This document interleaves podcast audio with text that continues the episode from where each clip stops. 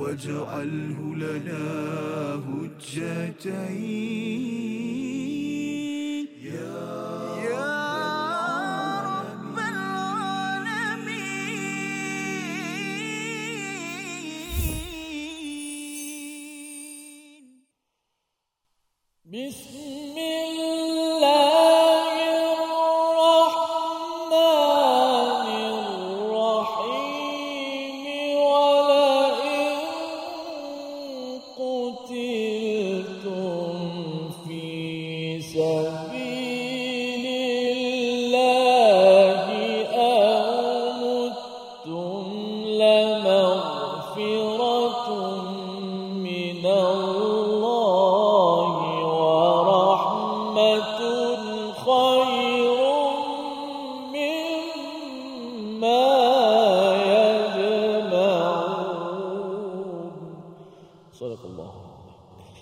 عليكم ورحمة الله وبركاته. الحمد لله والصلاة والسلام على رسول الله وعلى آله ومن والاه. أشهد لا إله إلا الله أشهد أن محمدا عبده ورسوله. اللهم صل على سيدنا محمد وعلى آله وصحبه أجمعين. Amma ba'du. Apa khabar tuan-tuan dan puan yang dirahmati Allah sekalian? Kita bertemu dalam My Quran Time, Quran Salat Infak pada episod yang seterusnya. Kita ingin mendalami pada bahagian yang ketiga daripada halaman yang ke-70 selepas kita mengikuti ayat 155 pada episod yang sebelum ini menceritakan bagaimanakah syaitan boleh menggoda seseorang manusia dan mampu masuk ke dalam hati seseorang manusia dalam berbuat sesuatu yang terus menerus uh, lari daripada perjuangan Allah Subhanahu Wa Taala. Dan pada hari ini kita ingin sama-sama mendalami dua ayat bersama Al-Fadil Ustaz Tirmizi Ali. Apa khabar Ustaz? Baik, Alhamdulillah. Safah apa khabar? Alhamdulillah Ustaz ya. Kita Ya. nak teruskan hari ini uh, panjang sikit ayatnya berbanding Betul. dengan semalam Hmm. uh, untuk sama-sama kita beri perhatian ayat 156 157 Hmm. dan bagi tuan-tuan yang berada di rumah terus uh, share kongsikan maklumkan pada rakan-rakan AJK Masjid ataupun tok-tok imam ya boleh beritahu kalau katakan saya nak baca surah ini ayat ini nanti mungkin boleh rujuk apakah tadabbur bagi bagi ayat tersebut? Sama ada merujuk pada My Quran Time 1.0 lengkaplah Ustaz ya. 30 juzuk ataupun sekarang ini kita berada pada juz yang keempat pada My Quran Time 2.0 mari sama-sama kita mulakan sesi kita dengan doa subhanakala. Ilmalana illa ma 'allamtana innaka antal alimul hakim rabbi zidni ilma kita saksikan apakah ringkasan bagi dua ayat pada hari ini iaitu pada ayat yang ke-156 seruan kepada orang-orang beriman agar yakin dengan janji dan ancaman daripada Allah Subhanahu Wa Taala. Yang seterusnya ayat 157 motivasi kepada orang beriman untuk terus berjuang berjihad di jalan Allah Subhanahu Wa Taala dan tidak tidak meletakkan sesuatu yang lebih tinggi daripada perjuangan di jalan Allah ini sendiri. Mari sama-sama kita baca dua ayat ini dipimpin Al-Fadil Ustaz Tirmizi Ali. Silakan. Baik, Alhamdulillah. Terima kasih Fadil Ustaz Tuan Fazrul, penonton-penonton, sahabat-sahabat yang dikasihi sekalian. Alhamdulillah. Dapat sama-sama kita meneruskan lagi pengajian kita daripada surah Ali Imran ayat yang ke 156 dan juga 157 uh, muka surat 70. Alhamdulillah. Marilah sama-sama kita hayati bacaan. Uh, moga-moga Allah Subhanahu Wa Taala berikan kepada kita ilmu yang bermanfaat, kebaikan insya-Allah. Bismillahirrahmanirrahim. Ya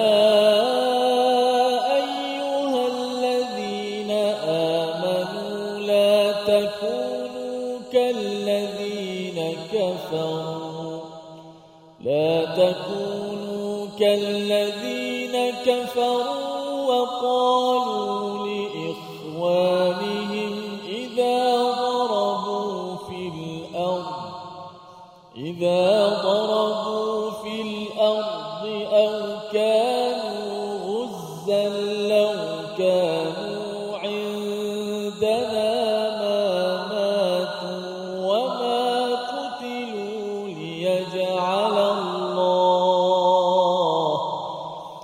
يجعل الله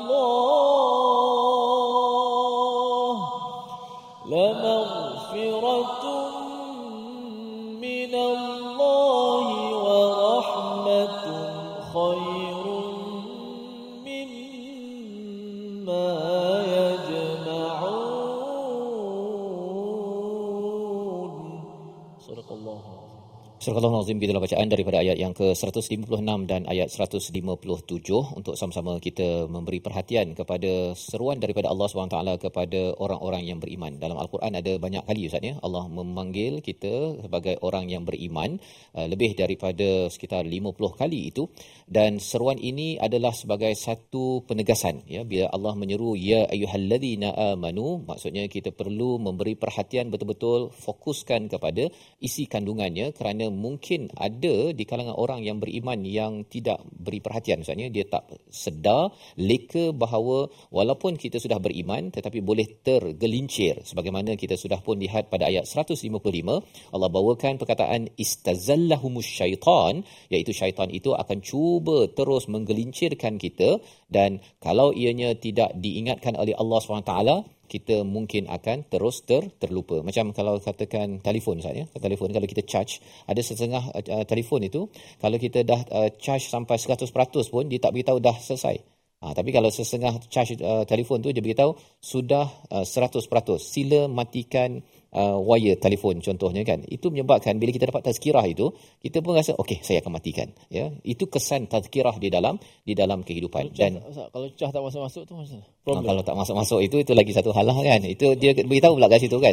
Charge tak masuk kan. Ha, jadi itu yang perkara perlu kita beri perhatian tazkirah dan apatah lagi kalau ada cikgu kan ya. Kalau ada cikgu, cikgu boleh beritahu. Dia ada bagi maklum balas kan. Maksudnya ini macam tak betul-betul sebut huruf ni kan. Tapi kalau tidak, dah dah dah yang tak betul pun dia rasa betul kan. Dah betul dia tak mengajar pula kepada orang lain ataupun mengamalkan apa yang telah dipelajari. Jadi peranan guru penting dan Tuhan sebagai murabbi menghantar kita dengan rasul sebagai murabbi yang akan terus mengaj, mengaj, apa menyeru kepada kepada keimanan itu sendiri. Ya ayyuhalladzina amanu wahai orang beriman janganlah kamu menjadi seperti orang kafir. Dah orang beriman Ustaz kan. Mengapa pula Allah cakap jangan jadi seperti orang kafir? Kalau tidak orang akan rasa eh tak mungkin kot. Kalau dah lahir Islam, beriman pula tu para sahabat kot. Ha kan. Sepatutnya mereka ini tidak ada masalah lagi dapat cikgu terbaik Nabi sallallahu alaihi wasallam dalam keadaan yang terbaik pada zaman Nabi dan dapat pula wahyu yang first hand Ustaz kan. Memang bukannya uh, apa 1500 tahun yang selepas itu. Jadi bila kita lihat pada keadaan begitu pun Allah masih lagi mengingatkan la takunu kalladhi nakafaru. Janganlah kamu jadi seperti orang kafir. Apa masalahnya? Waqalu dan mereka ini berkata li ikhwanihim kepada saudara-saudara mereka idza darabu fil ard apabila mereka ini berjalan di muka bumi maksudnya berdagang ataupun uh, berjalan di muka bumi ini au kanu ghuzzan iaitu mereka ini berterlibat dalam peperangan-peperangan. Jadi ada dua satu travel untuk berdagang, berniaga, satu lagi uh, berkelana untuk perjuangan peperangan. Perkataan yang ingin diberi perhatian dalam ayat ini salah satunya ialah laukanu. Ha, kalau Ustaz. Kalau ni memang perkataan yang sebenarnya memang ditegah di dalam al-Quran ini kalau benda itu telah berlaku. Ha, yang akan berlaku tak apalah kan. Kalau kita boleh belajar 30 juzuk alangkah banyak pahala itu akan datang kan. Kalau akan datang. Tapi kalau yang dah lepas itu adalah perkara yang perlu kita berjaga-jaga. Allah nyatakan apa? Jangan jadi seperti orang kafir yang cakap pada saudara mereka laukanu indana. Jika kamu ini berada di sisi kami mamatu taklah mati. Ha, taklah mati yang pertama. Wama qutilu dan tidaklah terbunuh uh, pada dalam perjuangan ataupun dalam ketika berdagang tersebut. Jadi nak ceritanya mereka ni suka menggunakan perkataan lau ya perkataan lau. Dan bila menggunakan perkataan lau dalam bahasa kita kalau kan uh, sepatutnya ya perkara yang dah lepas-lepas itu kalau kita banyak menggunakan perkataan tersebut kesannya apa? Liyaj'alallahu dzalika hasratan fi qulubihim. Iaitu pasti akan diadakan Allah jadikan pada mereka hasrah. Apa maksud hasrah? Hasrah ini adalah rasa penyesalan dan Allah gunakan perkataan hasratan fi qulubihim bukannya pada fi qulubikum. Ha ya, bukan pada fi qulubikum tapi fi qulubihim. Nak ceritanya apa? Uh, yang yang uh, bermasalahnya penyesalan itu akan bertambah pada siapa yang guna perkataan lau. Ha, pada orang yang mendapat perkataan lau, bergantunglah. Kalau dia katakan dia percaya juga, oh, betul jugalah. Kalau saya ni tak berjalan, tak pergi berjuang, uh, saya tak kita punya keluarga tak ada terbunuh kalau dia percaya. Tetapi orang yang menggunakan perkataan kalau itu pada perkara yang telah berlaku orang itu akan dicampakkan dijadikan perasaan penyesalan penyesalan demi penyesalan kerana apa kerana dia tidak dapat menerima hakikat bahawa sebenarnya semua ini adalah qadar Allah Allah sedang menawarkan sebelum sebelum ini sama ada menjadi orang yang beriman pada ayat 140 ataupun kalau meninggal wafat syahid itu sebenarnya sebagai syuhada kepada Allah Subhanahu Wa Taala. Jadi kefahaman inilah kalau orang tak faham atas dasar iman, tidak faham atas dasar syahid di jalan Allah, dia akan suka guna perkataan lau Ustaz. Hmm. Ya, sama jugalah dalam hidup seharian pun kalau katakan orang ni dah tak berjaya dalam bisnes. Kalau kita tak melabur, ha, kan. Sebenarnya kalau rugi pun dia boleh belajar, oh ada pelajaran penting yang saya boleh jadikan panduan pada pada bisnes saya akan datang. Sama juga dalam membina keluarga segala perkara yang lepas kalau tak berjaya jangan kita isikan jangan kita komen dengan perkataan kalau walaupun ada yang kata itu kan nak membuat apa? Maklum balas. Ha, maklum balas. Maklum balas kita cakap je. Ah, saya nampak mungkin kena baiki A B C. Tak perlu pula. Kalau kita buat A B C awak sepatutnya membawa keuntungan pada syarikat ini. Perkataan itu adalah perkataan yang ditegah di dalam pelajaran kita pada hari ini. Kita berehat sebentar kembali semua selepas ini dalam My Quran Time, Quran Salat Infal. واجعله لنا هجتين يا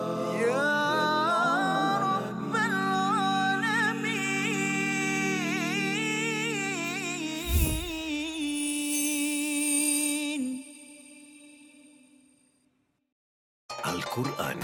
Pelajari dan dalami kesempurnaan bacaan mengikut hukumnya. Fahami dan hayati maksudnya. Amalkan dan jadikannya sebagai panduan kehidupan. Bukan hanya kita belajar tadabbur, bahkan kita akan belajar tajwid secara mendalam dan ada segmen hafazan. Saksikan episod baharu My Quran Time 2.0 setiap hari 12.30 hari di TV9 juga di saluran Astro 149. ولئن قتلتم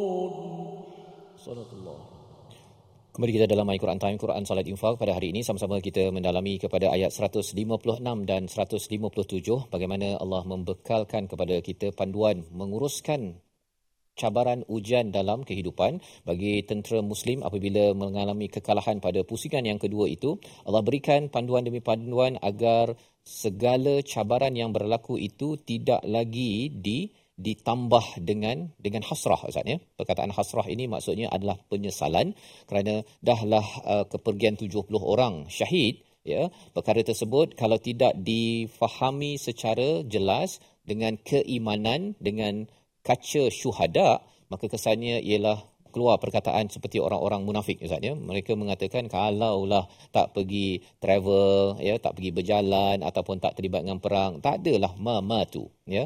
Tidaklah tidak akan tidak akan mati. Sebenarnya perkataan mereka tu bila bercakap istilah ma tu, ma tu tidak uh, pernah mati ataupun tidak akan mati Ustaz dia. Dia macam dia kalau dia hidup sepanjang hayat. Ha, dan orang yang yang uh, terlibat dengan syaitan sebenarnya salah satu daripada penyakit dia ialah takut mati Ustaz. Itu sebabnya dalam hadis Nabi kan, umat Islam di akhir zaman ini lemah kerana apa? Istilah wahan dikerumuni oleh uh, orang-orang musuh kerana ada penyakit wahan Wahan itu ialah lemah kerana hubud dunia wa karahiyatul maut iaitu cinta pada dunia dan takut kepada mati dan punca takut pada mati ini sebagaimana dalam tafsir menjelaskan balik kepada ayat 155 iaitu syaitan akan meniupkan rasa takut pada mati terutama bagi orang yang berbuat dosa Ustaz. Nah, buat dosa dan tak bertaubat, dia rasa macam hai tak payahlah kan. Dia takut sangat mati. Tetapi kalau orang yang tersilap berdosa dan kemudian dia cepat-cepat bertaubat maka dia tahu bahawa dia tak sabar lagi dah bertemu Tuhan kalau dipanggil bukan buah minta cepat mati ya. Tapi kalau Allah panggil saya akan menghadap Tuhan pasal kalau katakan Allah panggil saya ini menyebabkan saya lagi tidak berdosa tak buat dosa panggillah ya Allah. Ya, tapi kalau katakan dengan saya hidup ini saya boleh lagi banyak bertaubat dan bertaubat dan berbuat amal, bagilah kehidupan ini untuk saya terus ber, berjuang. Jadi orang beriman ni cara pandangnya berbeza dengan dengan orang-orang yang ada masalah hati yang dinyatakan pada ayat 156. Mari sama-sama kita baca sekali lagi ayat ini untuk kita beri perhatian juga pada bahagian yang kedua nanti bagaimana kalau katakan ada hujah-hujah lau begini bagaimana kita ingin menghadapinya. Ayat 156 bersama Al-Fadhil Ustaz Tirmizi. Auzubillahi minasyaitanir يا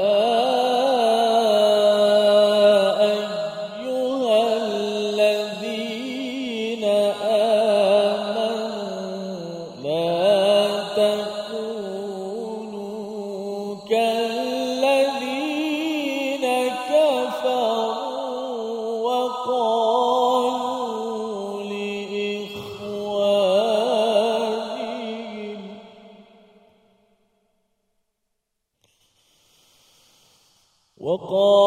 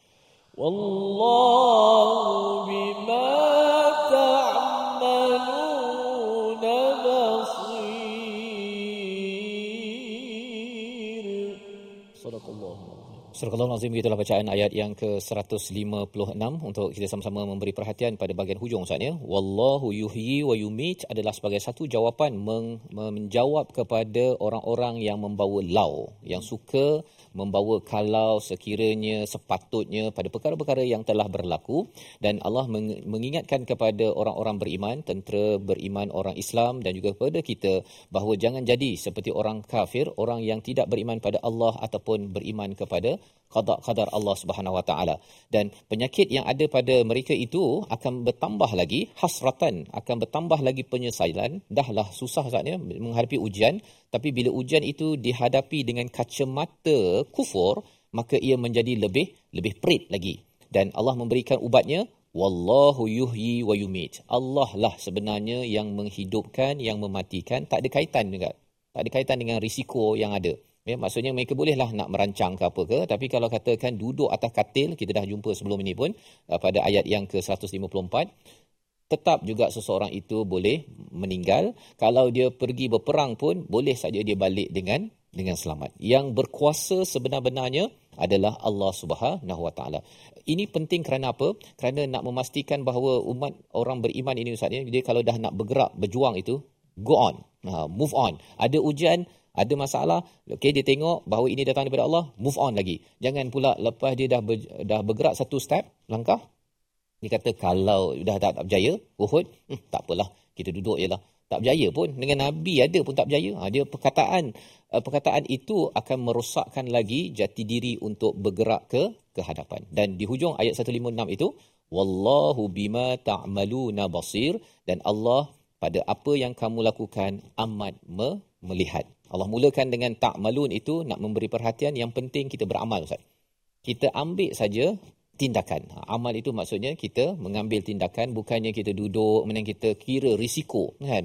Kalau ini, kalau ini, kalau ini, kalau hmm, sampai ke sudah ya, tidak ber, bergerak. Kalau saya nak pergi ke My Quran Time ke, nak pergi kelas uh, ustaz ini ke, nak ustaz ni. Uh, kalau ini dapat ini, kalau ini dapat ini. Setengah jam ustaz. Orang dah mula kelas Quran time, dia masih lagi nak pergi ke tak pergi. Kalau ini, kalau ini. Oh, dua-dua tak pergi. Dua-dua tak pergi. Ya. Ha, jadi perkara ini adalah satu disiplin yang Allah ajarkan dalam ayat 154 156 ini. Allah memerhati kepada apa yang kita amalkan. Bila ayah melihat anak dia dah bergerak ya untuk pergi sekolah ke, nak pergi bermain ke, ayah perhati kalau ada masalah, ayah akan bantulah, kan? Yang penting pergi dulu. Nah, tapi kalau tak pergi duduk nak pergi ke tak pergi? Tak pergi, memang ayah tak boleh bantu. Lebih daripada itu, kalau Allah yang melihat bahawa kita ini sudah beramal, sudah beramal, seperti mana tentera Uhud itu, mereka sudah berjuang, kemudian mereka pergi lagi dalam peristiwa handak, Ustaz, kan? perang tabuk seterusnya. Mereka terus beramal, maka Allah yang memerhati ini tidak akan membiarkan umat yang beriman ini terkontang kanting di dalam kehidupan. Membawa pada perkataan pilihan kita pada hari ini, kita saksikan iaitu perkataannya ialah khairum mimma yajma'un. Perkataan ini kita akan jumpa pada ayat 157 yajma'un daripada perkataan jama'a. Bermaksud mengumpulkan. 129 kali disebut dalam al-Quran.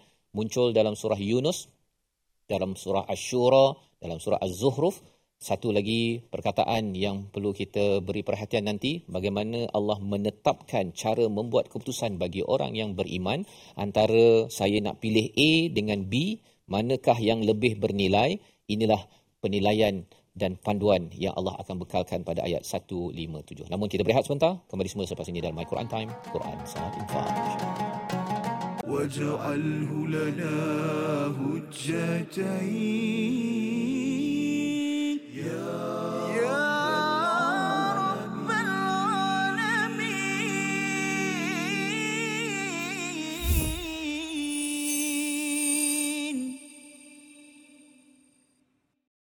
Al-Quran.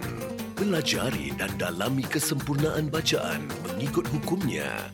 Fahami dan hayati maksudnya Amalkan dan jadikannya sebagai panduan kehidupan.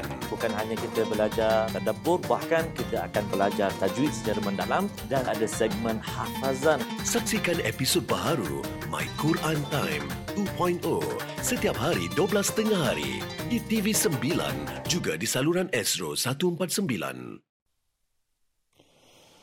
صلاة الله سلام الله على طه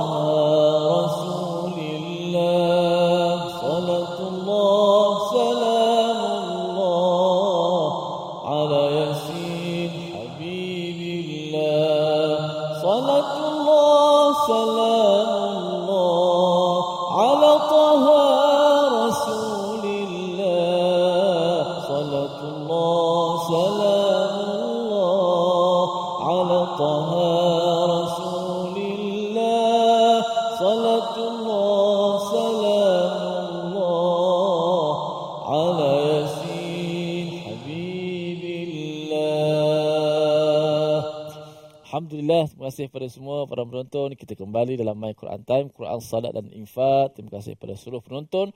Terus setia dalam My Quran Time, Quran Salat dan Infak ini. Alhamdulillah, ah, kita dah ah, mendengar kupasan tadabbur daripada ayat 156. Uh, moga-moga uh, ayat yang kita baca ini mendekatkan diri kita kepada Allah Subhanahu Wa Taala dan makna-makna yang terkandung itu uh, menjadikan kita kuat untuk kita beramal, untuk kita mengelakkan diri daripada perkara-perkara yang keji dan maksiat dan untuk memberi kekuatan kepada kita untuk melakukan kebaikan insya-Allah. Baik, kita nak melihat sedikit apakah um, dari sudut uh, ilmu tajwid uh, pembacaan al-Quran ini dia tempat-tempat yang boleh kita kongsikan kepada para penonton yang dimuliakan. Kita lihat paparan yang pertama iaitulah uh, menyempurnakan hukum dan sifat huruf pada kalimah wala in qutiltum. Ya, itu yang pertama. Menyempurnakan hukum dan sifat huruf pada kalimah wala in qutiltum. Kenapa uh, kalimah wala in qutiltum dipilih? Uh, kerana sudah pastilah uh, mungkin di sana terdapat kesalahan-kesalahan yang mudah dan juga biasa berlaku uh, di kalangan pembaca pembaca Al-Quran Al-Karim. Okey.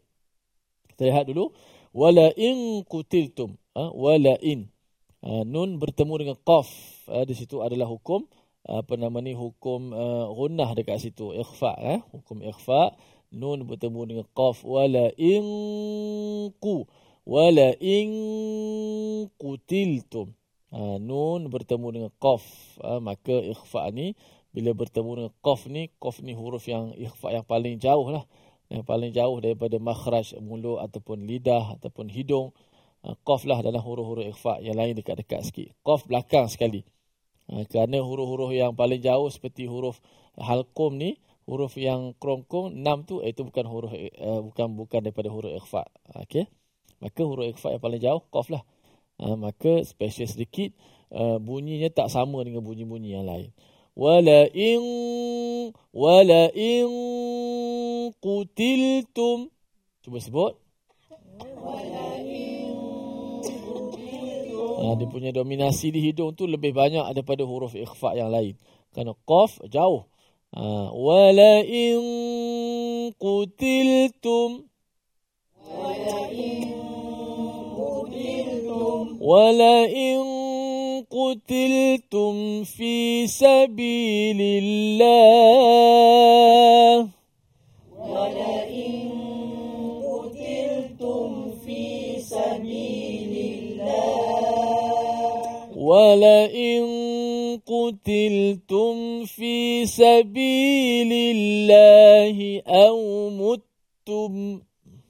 ولئن قتلتم في سبيل الله أو متم Itu yang pertama nun bertemu dengan qaf wala in tak boleh kita baca wala in dah ikhfa tapi tak sesuai tak match dengan huruf qaf tu dalam huruf qaf tu yang jauh Lepas tu huruf tu qaf tu huruf yang kita kata isti'la, huruf yang tebal eh. Ha, jadi kalau kita buat wala ha, tak sesuai dengan bertemu dengan qaf tu. Okey. Wala in qutiltum fi sabilillah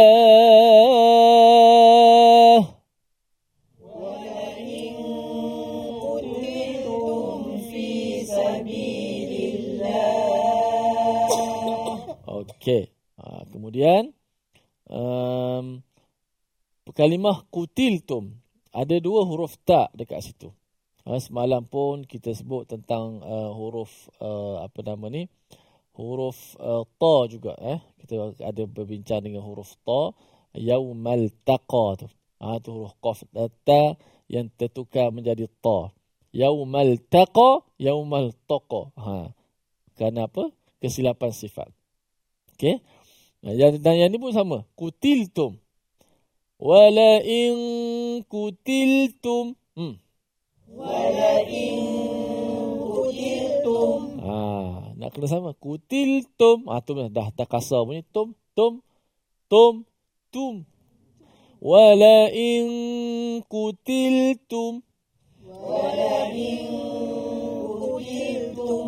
Ha, jangan kerana kita uh, selalu tengok lagu Hindustan, peleton-peleton tu jadi tom tu jadi kasar punya. Tom tom tom. Ha, tak boleh gitu eh.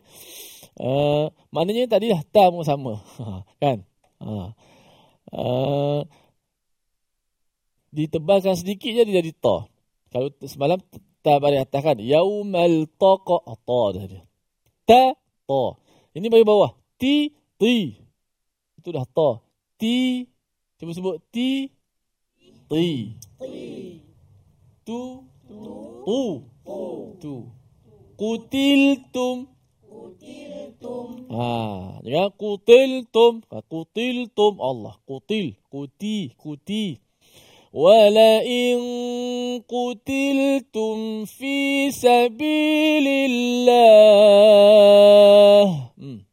ولئن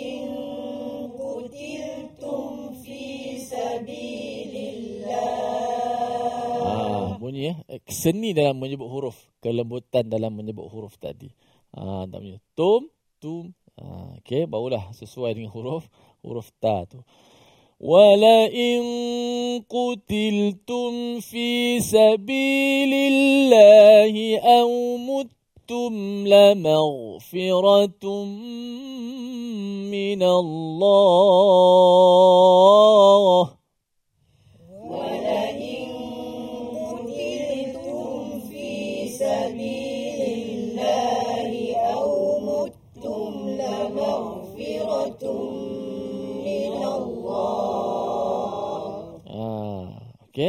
Dan kita boleh berhenti pada lama ghafiratu minallah. Kalau panjang sikit lagi, ghafiratu minallah wa rahmah. Ha, wala in kutiltum dan barang siapa yang sesungguhnya sekiranya kamu gugur fi sabilillah pada jalan Allah au mutum ataupun mati.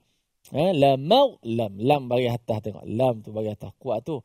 Maksud dia nescaya insya-Allah kamu akan dapat la maghfirah ampunan daripada Allah dan rahmat dan ada rahmatnya itu adalah lebih baik eh, daripada apa yang mereka kumpulkan. Maka kalau kita berhenti la maghfirah ke, berhenti la maghfiratu minallah ke, berhenti la maghfiratu minallahi wa rahmah ke, berhenti la maghfiratu minallahi wa rahmatun khair, ambillah balik pada la maghfiratu minallah. Kalau ada mushaf, ha, boleh tanda lam tu, eh, la maghfirah tu tempat yang boleh ibtidak.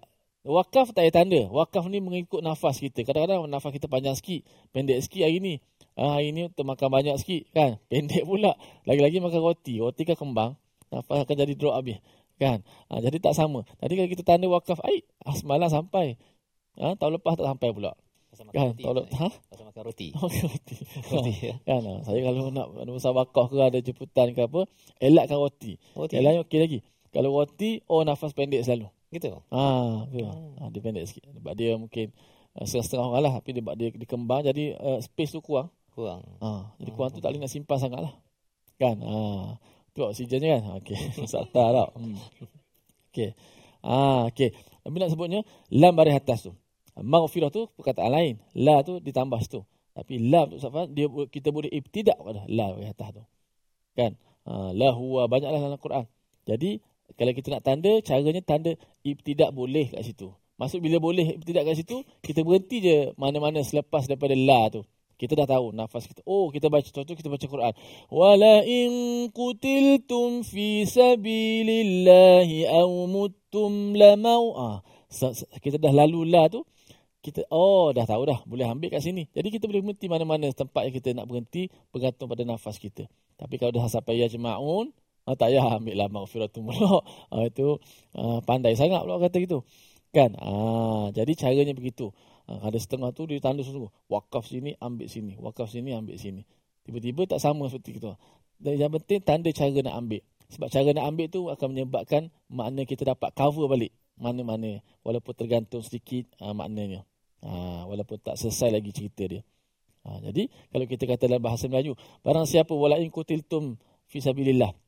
Barang siapa yang apa nama ni sekiranya kau gugur pada jalan Allah dan ataupun mm, kamu mati nescaya kamu akan dapat keampunan daripada Allah minallah. Pun dah makna dah difahami dah kat situ.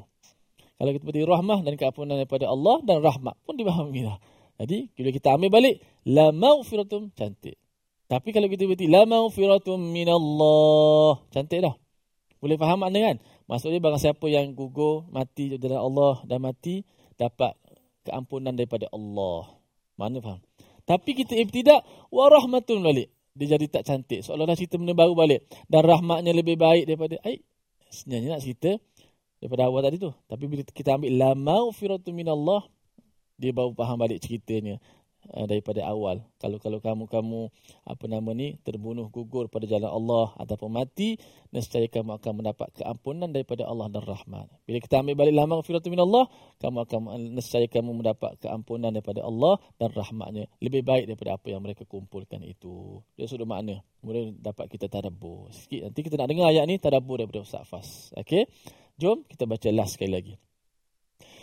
ولئن قتلتم في سبيل الله أو متم لمغفرة من الله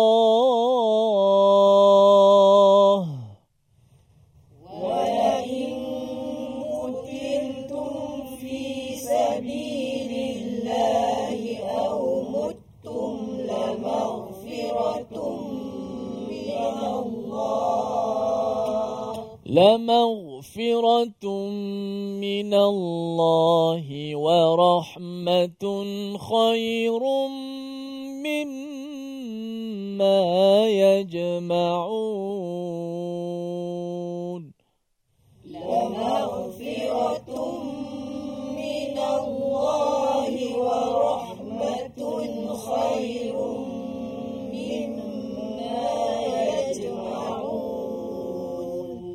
Sadaqallahul Azim. Moga Allah Ta'ala kira kita sebagai penuntut ilmu fi sabilillah insyaAllah. Kita nak berehat seketika. Kembali selepas ini jangan ke mana-mana dalam My Quran.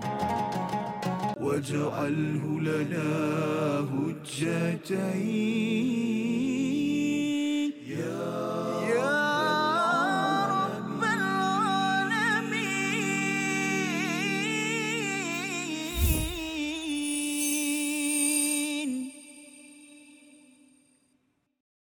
Al-Quran. Pelajari dan dalami kesempurnaan bacaan mengikut hukumnya. Fahami dan hayati maksudnya. Amalkan dan jadikannya sebagai panduan kehidupan. Bukan hanya kita belajar tadabbur, bahkan kita akan belajar tajwid secara mendalam dan ada segmen hafazan. Saksikan episod baharu My Quran Time 2.0 setiap hari 12.30 hari di TV9 juga di saluran Astro 149. Kembali kita dalam My Quran Time, Quran Salat Infak pada hari ini kita mel- melihat kepada ayat 156 dan 157 bagaimana Allah mengingatkan kepada orang-orang yang beriman untuk jangan menjadi seperti orang-orang yang kufur yang tidak beriman pada Allah, kesannya tidak beriman kepada qada qadar apabila sesuatu cabaran berlaku, mereka menggunakan perkataan lau iaitu kalau ataupun sepatutnya tidak buat itu dan ini padahal sebenarnya hakikat tentang kehidupan dan kematian ini adalah datang daripada Allah Subhanahu Wa Taala. Yang penting kita fokuskan kepada ta'malun apa amal yang kita buat untuk diisi dan mendekatkan diri kepada Allah Subhanahu Wa Taala. Dan pada ayat yang ke-157 Allah memberikan semangat kepada kita. Apa yang perlu kita buat? Yang perlu diberikan keutamaan sebenar-benarnya. Ayat 157 kita baca bersama Al-Fadhil Ustaz Tirmizi Ali. Sila Ustaz. Al-Billah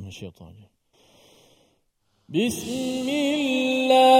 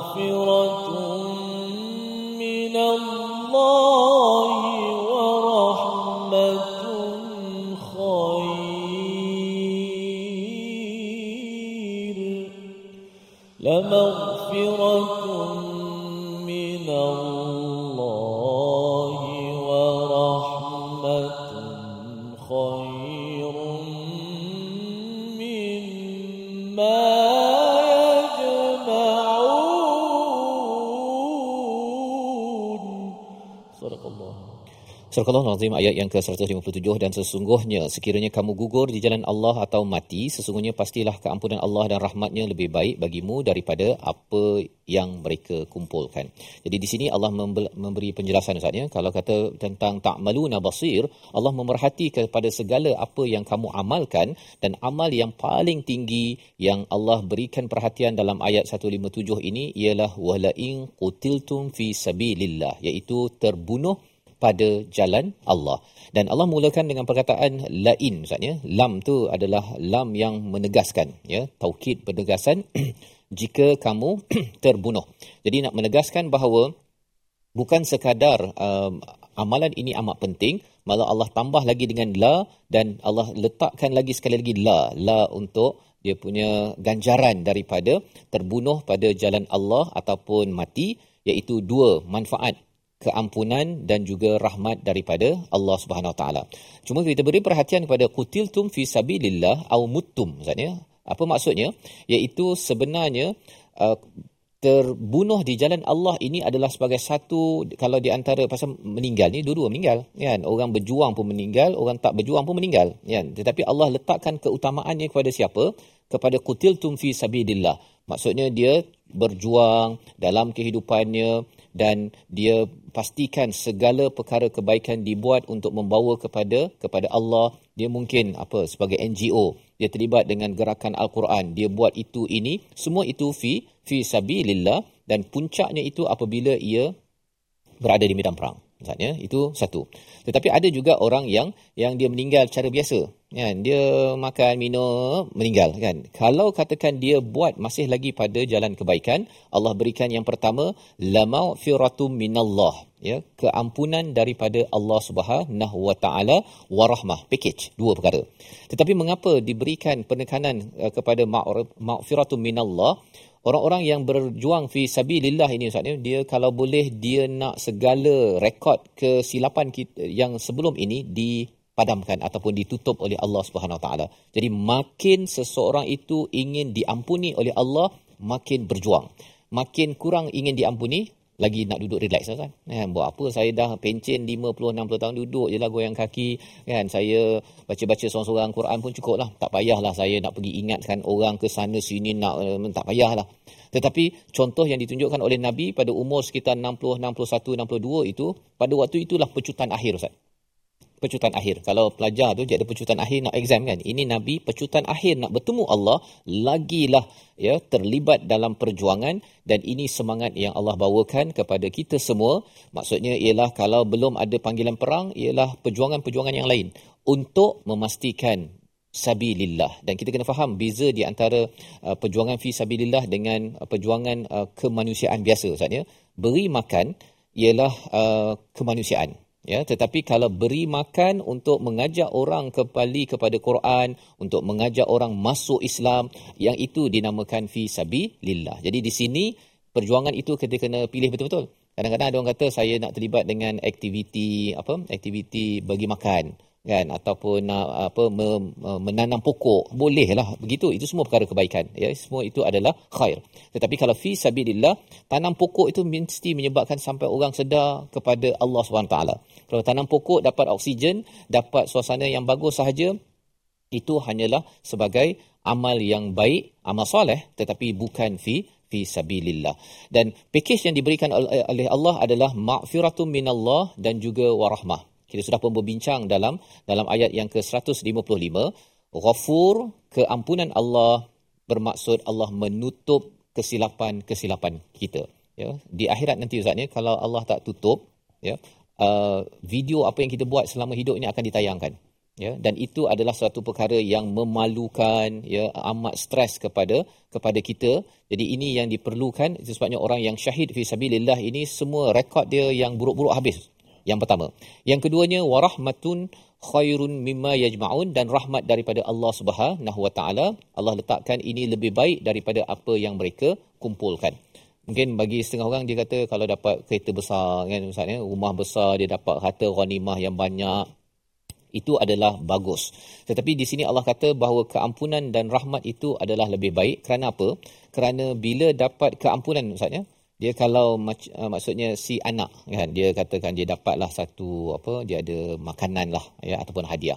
Tapi kalau mak ataupun ayah dia uh, memaafkan dia uh, memaafkan dia lepas dia yang kedua ni sayang pula ya. Sayang pasal si anak itu buat perkara yang yang mak ataupun ayahnya suka maka ayah dia akan cakap hari ini boleh pergi ke kedai uh, RM2 kan. Boleh pilih 5 barang. Ha kan. Selama hari ini satu barang ya kan? Satu barang saja pasal apa? Ikut dia punya apa kuota. Kan? Seminggu satu barang.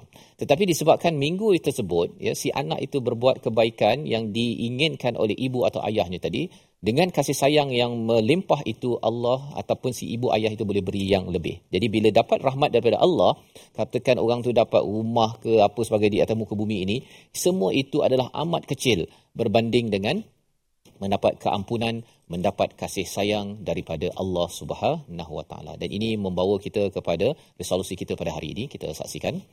Iaitu yang pertama ialah kita jaga percakapan dan cekal hati menerima segala ketentuan Allah Subhanahu Wa Taala dan jangan melemahkannya dengan perkataan kalau yang pertama. Yang kedua, kejar dan bersegera pada jalan kebaikan, tidak bertangguh dan salah satu cara untuk kita tidak bertangguh committed adalah jangan kita memberi kata dua, nak buat ke tak nak buat, ya. Nombor dua. Nombor tiga, bersedia sentiasa ingat dekatnya kematian kerana kematian itu pasti berlaku tetapi yang lebih lebih lagi adalah bagaimana kita membuat persediaan untuk mendapat keampunan dan juga rahmat daripada Allah Subhanahu Wa Taala. Kita berdoa kepada Allah Subhanahu Wa Taala kita mendapat keampunan rahmat pada waktu kita berdepan husnul khatimah bersama Ustaz Bismillahirrahmanirrahim. Alhamdulillah wassalatu wassalamu ala Rasulillah. Allahumma tahhir qulubana minan nifaq wa a'malana minar riya' wa lisanatana minal kadhib wa ayunana minal khiyana fa innaka antal ayun wa ma tukhfis sudur ya rabbal alamin ya Allah bersihkanlah hati-hati kami ya Allah daripada ciri munafik ya Allah ya Allah bersihkanlah hati kami dan amalan kami daripada riya' ya Allah. Ya Allah. Bila kepada kami kebaikan dunia akhirat ya Allah jagalah lidah kami ya Allah. Jagalah lidah kami lidah yang kebenaran lidah yang sentiasa bercakap benar ya Allah. Mengikut panduan wahyu ilahi dan sunnah Nabi Muhammad sallallahu alaihi wasallam Ya Allah bila kekuatan kepada kami untuk sentiasa kami lakukan persediaan untuk akhirat kami ya Allah ya Allah bila kekuatan kepada kami untuk kami lakukan segala persediaan untuk bertemu denganmu ya Allah bila kepada kami husnul khatimah kurniakanlah kepada kami husnul khatimah. Akhirlah kehidupan kami dengan al-Quran akhirlah kehidupan kami dengan iman akhirlah kehidupan kami dengan ihsan akhirlah kehidupan kami dengan kami mengucapkan kalimah la ilaha illallah. Walhamdulillahi rabbil alamin Amin amin ya rabbal alamin. Moga-moga Allah mengabulkan doa kita dan kita sentiasa dipimpin hidayah Allah untuk mendapat keampunan dan juga kasih sayang dan ini adalah lebih baik, lebih berharga daripada segala apa yang dikumpulkan di atas muka bumi ini. Ini nilai yang ingin kita bawa dalam organisasi, dalam masyarakat, dalam keluarga kita dengan platform tabung gerakan Al-Quran satu kaedah bagaimana tuan-tuan boleh menyumbang ya dan juga menghubungi nombor talian untuk sama-sama kita mempelbagaikan uh, usaha membawa nilai Al-Quran ini dan sudah tentunya ini software yang amat besar, amat penting agar tidak masyarakat kita di rundung malang tidak mendapat ataupun mengejar sesuatu yang tidak bersesuaian panduan daripada Tuhan. Kita bertemu lagi dalam siri akan datang dalam My Quran Time, Quran Salat Infaq. InsyaAllah.